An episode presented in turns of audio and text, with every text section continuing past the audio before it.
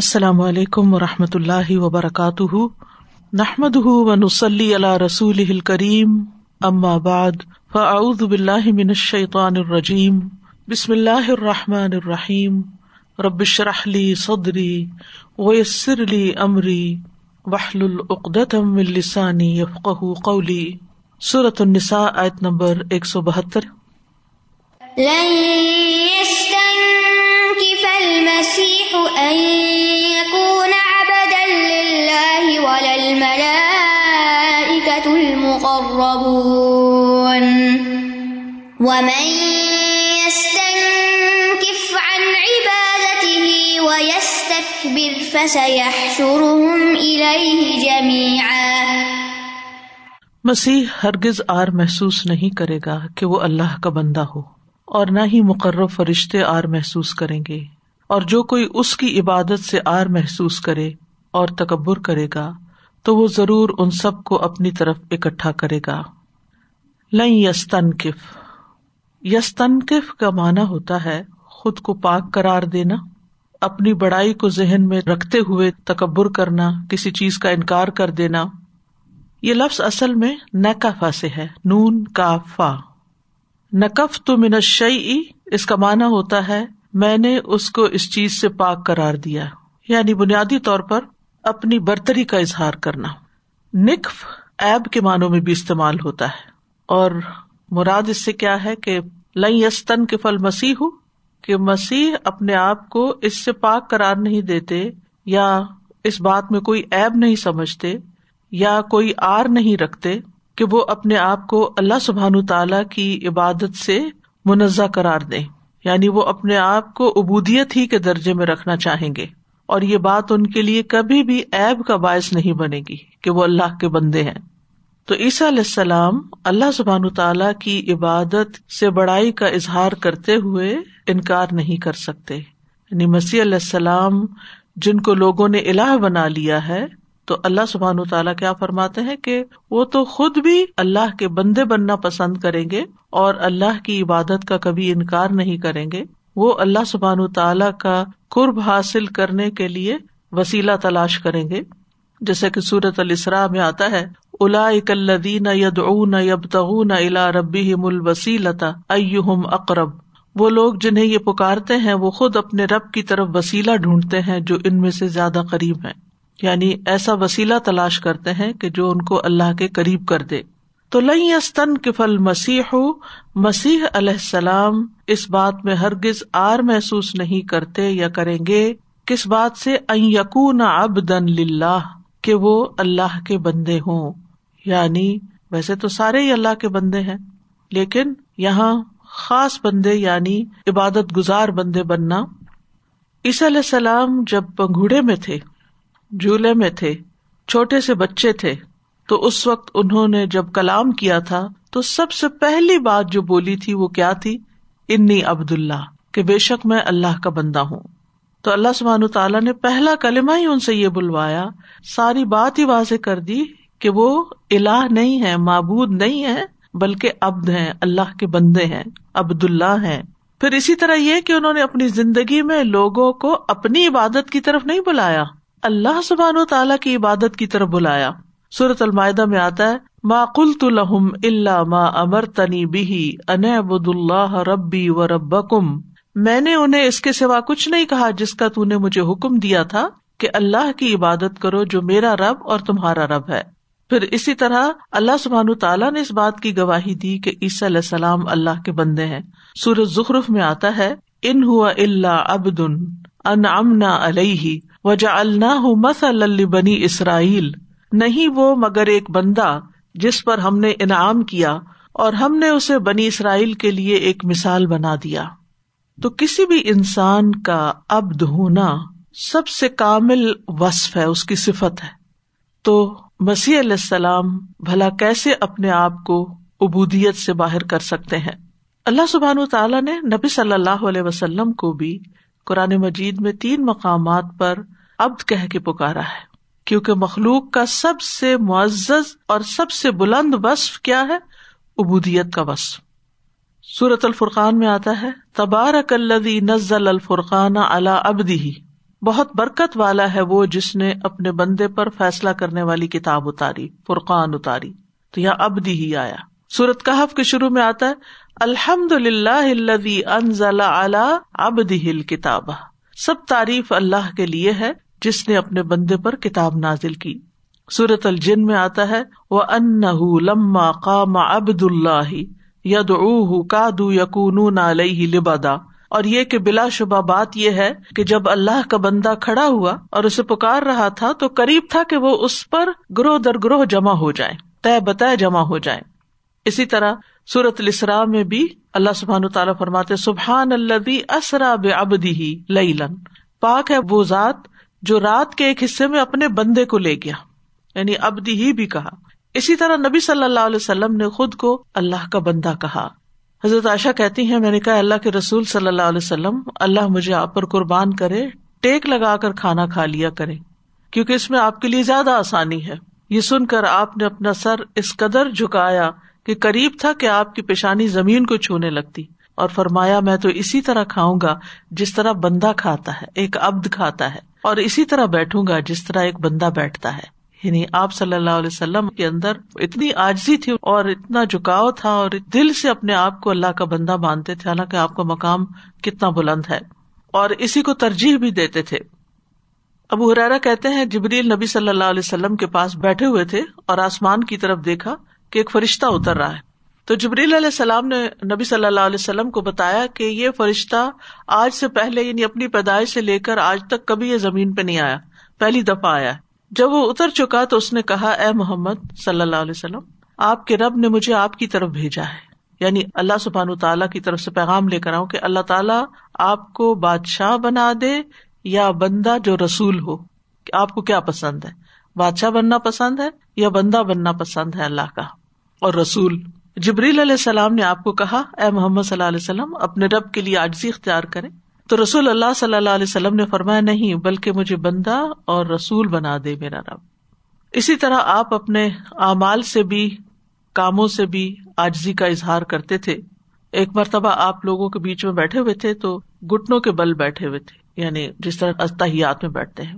تو ایک اعرابی نے اس پر اعتراض کیا تو آپ نے فرمایا اللہ نے مجھے کریم بندہ بنایا ہے، مجھے جابر اور تندخو نہیں بنایا. اور پھر یہ ایمان والوں کی صفت بھی ہے کہ ان کے اندر عاجزی ہوتی ہے، بندگی کی خواہ ہوتی ہے، وہ اللہ کا بندہ بن کے رہنا پسند کرتے ہیں، نہ کہ جابر متکبر بن کے. رسول اللہ صلی اللہ علیہ وسلم نے فرمایا ایمان والے عاجزی کرنے والے اور نرم ہوتے ہیں، اس مانوس اونٹ کی طرح کہ اگر اس کو چلایا جائے تو وہ چلتا ہے، اگر اس کو پیچھے سے ہانکا جائے تو بھی چلتا ہے، اور اگر اس کو چٹان پہ بٹھا دیا جائے تو وہ بیٹھ جاتا ہے، یعنی اس میں اکڑ نہیں ہوتی. وَلَلْمَلَائِكَةُ الْمُقَرَّبُونَ، اور نہ مقرب فرشتے، یعنی مقرب فرشتے بھی اللہ کا بندہ کہلانے میں کوئی آر محسوس نہیں کرتے. یعنی نہ ہی عیسیٰ علیہ السلام، حالانکہ ان کے کتنے بڑے بڑے معجزات تھے کہ مردہ کو زندہ کر لیتے تھے اللہ کے اذن سے، لیکن وہ کبھی بھی اس بات سے تکبر محسوس نہیں کرتے تھے کہ میں اتنے بڑے کام کر لیتا ہوں تو میں بندہ کیوں ہوں. اور اسی طرح فرشتے بھی نہیں. تو دراصل نصارہ نے عیسیٰ علیہ السلام کے بارے میں بہت بڑا غلو کیا، اور اس کی وجہ کیا تھی کہ وہ بغیر باپ کے پیدا کیے گئے، اور اس لیے بھی کہ ان کے ہاتھ پہ بہت سے معجزات جاری ہوئے. آپ ذرا اس بات کو تھوڑا سا امیجن کریں نا کہ اگر آج کی دنیا میں کوئی ایسا شخص آئے جو آپ کے سامنے کسی مردہ کو اٹھا کھڑا کرے تو یہ کون کر سکتا ہے؟ یہ کام تو صرف اللہ تعالیٰ ہی کر سکتے ہیں. تو عوام الناس جن کو کوئی سمجھ نہیں ہوتی وہ اس کو کیا ماننے لگ جائیں گے کہ شاید یہی الہ ہے ہمارا جو مردہ سے زندہ کر رہا ہے. تو ان کے معجزات کی وجہ سے لوگ اس غلط فہمی کا شکار ہو گئے کہ شاید وہ الہ ہیں. تو یہاں پر اس کا انکار کیا گیا، اور پچھلی آیت میں غلو سے بھی منع کیا گیا تھا. تو فرشتے بھی اللہ کی عبادت کا انکار نہیں کرتے، تو جب فرشتے نہیں کرتے تو باقی انسان پھر کیسے کر سکتے ہیں؟ اور فرشتوں میں بھی وَلَلْمَلَائِكَةُ الْمُقَرَّبُونَ، مقرب فرشتے. یہ کون سے فرشتے ہیں؟ جو عرش کے گرد و پیش ہوتے ہیں، جیسے جبرائیل، میکائیل، اسرافیل، اور جو ان کے مرتبے کے فرشتے ہیں. فرشتوں کا ذکر یہاں اس لیے نہیں کہ فرشتے انسانوں سے افضل ہیں.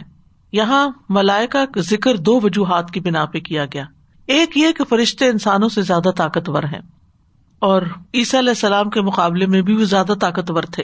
جبریل علیہ السلام نے اپنے پر کی نوک سے قوم لوط کی بستی الٹ دی تھی، اس سے آپ ان کی طاقت کا اندازہ لگا سکتے ہیں، اور انہوں نے ہی مشرکین کو یوم بدر میں قتل بھی کیا تھا، جیسے اللہ تعالیٰ نے فرمایا فَضْرِبُوا فَوْقَ الْأَعْنَاقِ وَاضْرِبُوا مِنْهُمْ كُلَّ بَنَانٍ، یہ فرشتوں کو حکم دیا گیا تھا کہ ان کی گردنوں پہ ضرب لگاؤ اور ان کے ہر پور پور پہ ضرب لگاؤ۔ دوسرا یہ ہے کہ فرشتوں کی عبادت کی وجہ سے فرشتوں کا ذکر ہے، وَجَعَلُوا الْمَلَائِكَةَ الَّذِينَ هُمْ عِبَادُ الرَّحْمَنِ إِنَاثًا، اور انہوں نے فرشتوں کو جو رحمان کے بندے ہیں عورتیں بنا دیا، یہ سورۃ زخرف میں ہی آتا ہے۔ تو اسی طرح اللہ سبحانہ تعالیٰ ایک اور جگہ پر فرماتے ہیں وَقَالُوا لَوْ شَاءَ الرَّحْمَنُ مَا عَبَدْنَاهُمْ، انہوں نے کہا اگر رحمان چاہتا تو ہم ان کی عبادت نہ کرتے، یعنی فرشتوں کی، انہیں اس کے بارے میں کچھ علم نہیں، وہ تو صرف اٹکلیں دوڑا رہے ہیں۔ تو بہرحال اہل عرب جو تھے وہ فرشتوں کو نعوذ باللہ اللہ تعالیٰ کی بیٹیاں سمجھتے تھے، اور ان کو بھی معبود بنا لیا، ان کو بھی الہ بنا لیا، جیسے نصارا نے حضرت عیسیٰ کو بنا لیا اور اللہ کا بیٹا کہا، تو مشرکین نے فرشتوں کو اللہ کی بیٹیاں کہا اور ان کی عبادت شروع کر دی۔ تو اس لیے ان دونوں کی بات یہاں پر آ گئی کہ نہ عیسیٰ علیہ السلام الہ ہیں اور نہ ہی مقرب فرشتے۔ وَمَن يَسْتَنكِفْ عَن عِبَادَتِهِ وَيَسْتَكْبِرْ فَسَيَحْشُرُهُمْ إِلَيْهِ جَمِيعًا، اور جو کوئی انکار کرے اس کی عبادت سے، اس کی عبادت میں عار سمجھے اور تکبر کرے، یعنی جو کوئی اللہ کے آگے جھکنے سے انکار کرے، خود کو برتر سمجھے، فَسَيَحْشُرُهُمْ إِلَيْهِ جَمِيعًا، تو ضرور وہ ان سب کو اپنی طرف اکٹھا کر لے گا، جمع کر لے گا، یعنی تکبر کرنے والا، عبادت کرنے والا، عاجزی کرنے والا، سارے کے سارے اللہ کے حضور جمع کر لیے جائیں گے۔ تو حشر کس طرح ہوگا؟ فَسَيَحْشُرُهُمْ، آپ نے فرمایا کہ قیامت کے دن تم لوگ ننگے پاؤں، برہنہ بدن، بغیر ختنہ جمع کیے جاؤ گے، یعنی انتہائی عاجزی کی حالت ہوگی۔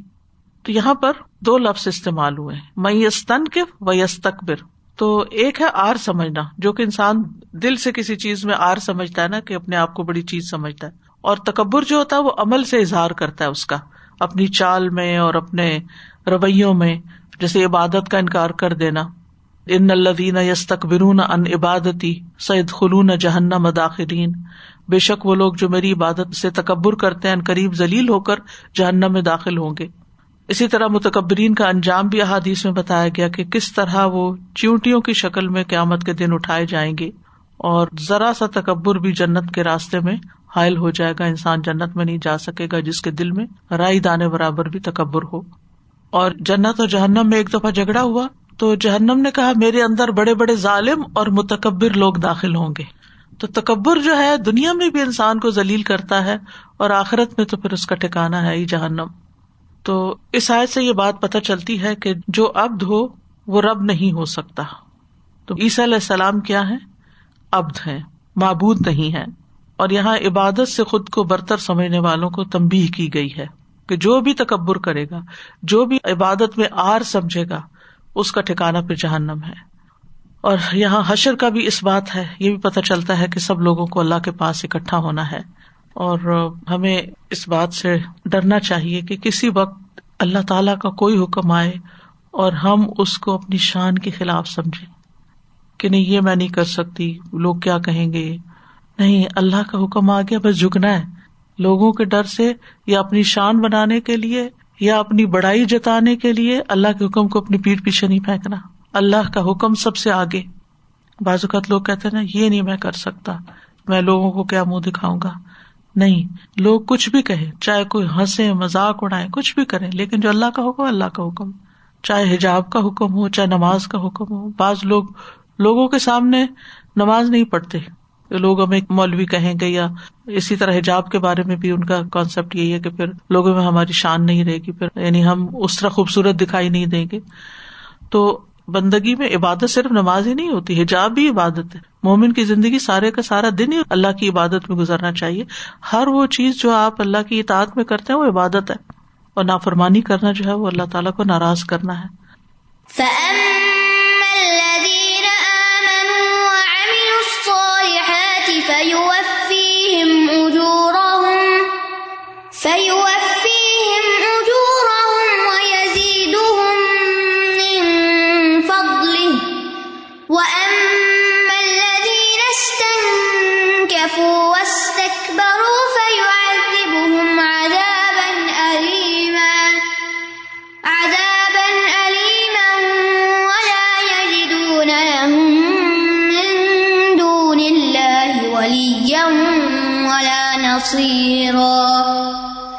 تو رہے وہ لوگ جو ایمان لائے اور انہوں نے نیک عمل کیے تو وہ انہیں ان کے اجر پورے پورے دے گا اور اپنے فضل سے زیادہ بھی عطا کرے گا۔ اور رہے وہ لوگ جنہوں نے عبادت سے عار محسوس کی اور تکبر کیا تو وہ انہیں دردناک عذاب دے گا اور وہ اپنے لیے اللہ کے سوا کوئی حمایتی اور مددگار نہ پائیں گے۔ فَأَمَّا الَّذِينَ آمَنُوا وَعَمِلُوا الصَّالِحَاتِ، تو رہے وہ لوگ جو ایمان لائے اور انہوں نے نیک عمل کیے، یعنی حقوق اللہ اور حقوق العباد دونوں ہی ادا کیے۔ اللہ کا حق کیا ہے کہ اس پر ایمان لایا جائے، اور عمل صالح میں اللہ کا حق دینا جیسے نماز روزہ بھی آتا ہے اور انسانوں کی خدمت اور مدد بھی آتی ہے۔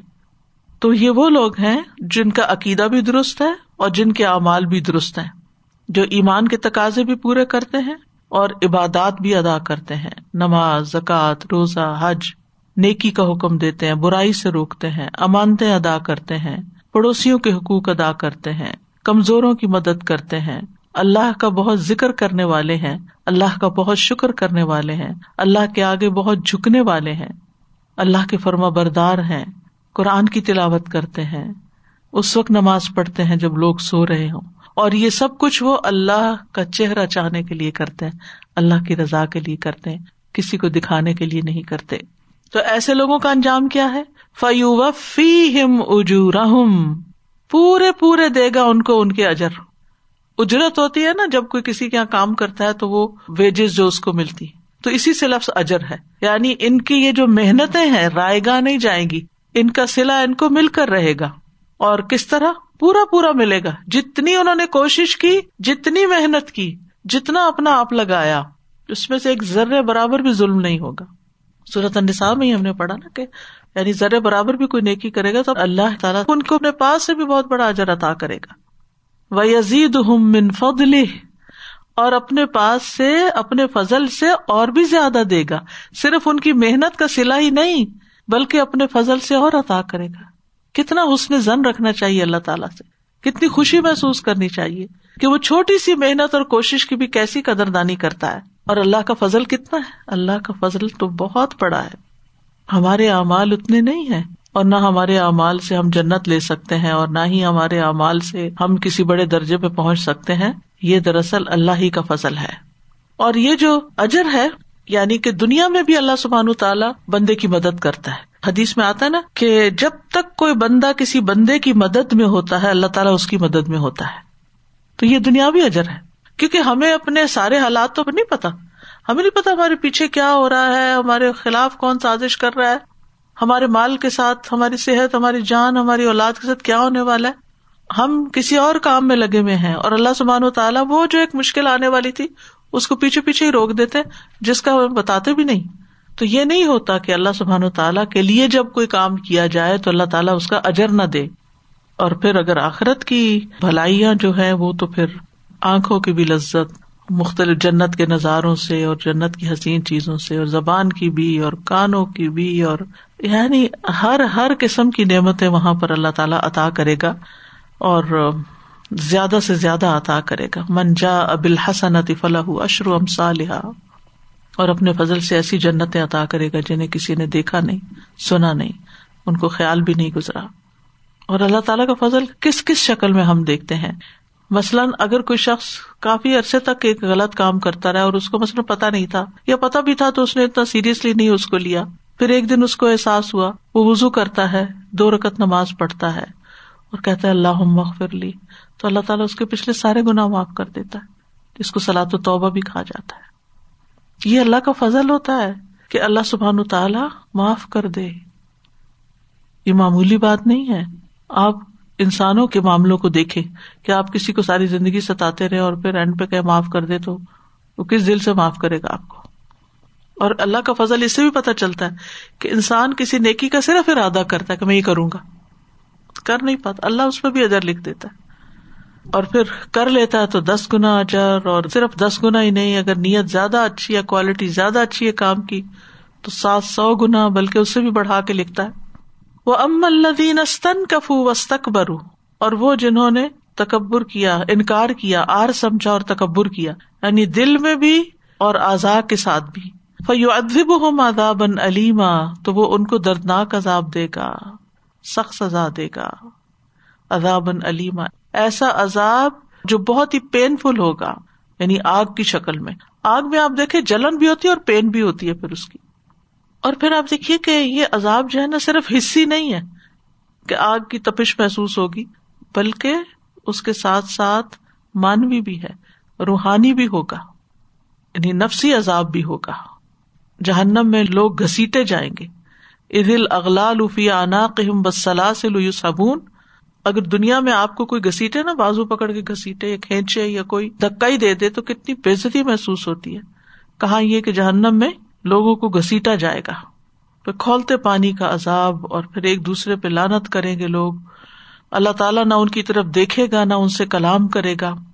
یہ سب سے بڑی تکلیف دہ بات ہوگی کہ اللہ تعالیٰ بات ہی نہیں کرے گا ان سے۔ ولا یکلمہم اللہ ولا ینظر الیہم یوم القیامۃ ولا یزکیہم، پاک بھی نہیں کرے گا۔ دنیا میں تو کوئی چیز آگ میں ڈال دی جائے تو صاف ہو جاتی ہے، لیکن وہاں پاک بھی نہیں کرے گا۔ وَلَهُمْ عَذَابٌ أَلِيمٌ، اور ان کے لیے دردناک عذاب ہے۔ پھر کفر کے ساتھ کوئی مر گیا کہ جہنم سے کبھی نہیں نکالا جائے گا، اور یہ بھی ایک بہت بڑی مایوسی کی بات ہوگی کہ کبھی اس سے نکلیں گے نہیں۔ سورہ زخرف میں آتا نا، وَنَادَوْا يَا مَالِكُ لِيَقْضِ عَلَيْنَا رَبُّكَ، اے مالک اپنے رب سے کہو کہ ہمارا فیصلہ کر دے، ہمیں مار دے، ختم کر دے۔ قَالَ إِنَّكُمْ مَاكِثُونَ، وہ کہے گا تم تو ہمیشہ یہی رہو گے۔ اور جب وہ جنت والے جنت میں، جہنم والے جہنم میں چلے جائیں گے اور موت کو ذبح کر دیا جائے گا، تو جہنم والوں پہ ایسا غم ٹوٹے گا کہ اگر غم کی وجہ سے وہ مر سکتے تو مر جاتے۔ دنیا میں تو زیادہ غم آ جائے، ہارٹ اٹیک ہو جاتا ہے، لوگ مر جاتے ہیں، اس غم سے نجات ہو جاتی ہے۔ آگے کا نہیں پتا کہ کیا صورت حال ہے، لیکن دنیا کا غم چھٹ جاتا ہے نا۔ کچھ لوگ سوئسائڈ کر لیتے ہیں دنیا کے غموں سے بچنے کے لیے، لیکن وہاں تو یہ سوچ بھی ان کو ڈپریس کر دے گی کہ اس میں سے نکلنا ہی نہیں، کوئی مرنے کا بھی طریقہ نہیں۔ جہنم میں تو خودکشی بھی نہیں ہو سکتی کہ کوئی اپنے آپ کو خود مار لے یا جہنم ہی ایک دوسرے کو مار دے۔ اور حصی عذاب کی تو بہت سی شکلیں ہیں، کھانے پینے کے اعتبار سے یا لباس کے اعتبار سے یا جلدوں کے جلنے کے اعتبار سے۔ ان کے لحاف آگ کے ہوں گے اور ان کے نیچے بچھونے آگ کے ہوں گے۔ وَلَا يَجِدُونَ لَهُم مِّن دُونِ اللَّهِ وَلِيًّا وَلَا نَصِيرًا، اور وہ اپنے لیے اللہ کے سوا نہ کوئی دوست پائیں گے نہ مددگار، یعنی اللہ کی آیات سے انکار اور تکبر کرنے والوں کا کوئی حامی و ناصر نہیں، یعنی نہ ہی اللہ تعالیٰ ان کی مدد کرے گا اور نہ ہی اللہ کے سوا کوئی اور ہے جو ان کی مدد کرے، کوئی ولی نہیں ہوگا وہاں جو ان کے کام آئے۔ تو بہرحال اس آیت سے ہمیں یہ پتہ چلتا ہے کہ جو لوگ ایمان لا کر عمل صالح کرتے ہیں ان کو جزا ملے گی، اور جو انکار اور تکبر کرتے ہیں ان کو سزا ملے گی۔ اور یہاں ثواب کو اجر کا نام دیا گیا ہے، اللہ تعالیٰ ہماری محنت کو مزدوری قرار دیتے ہیں اور اس پر اجرت عطا کریں گے۔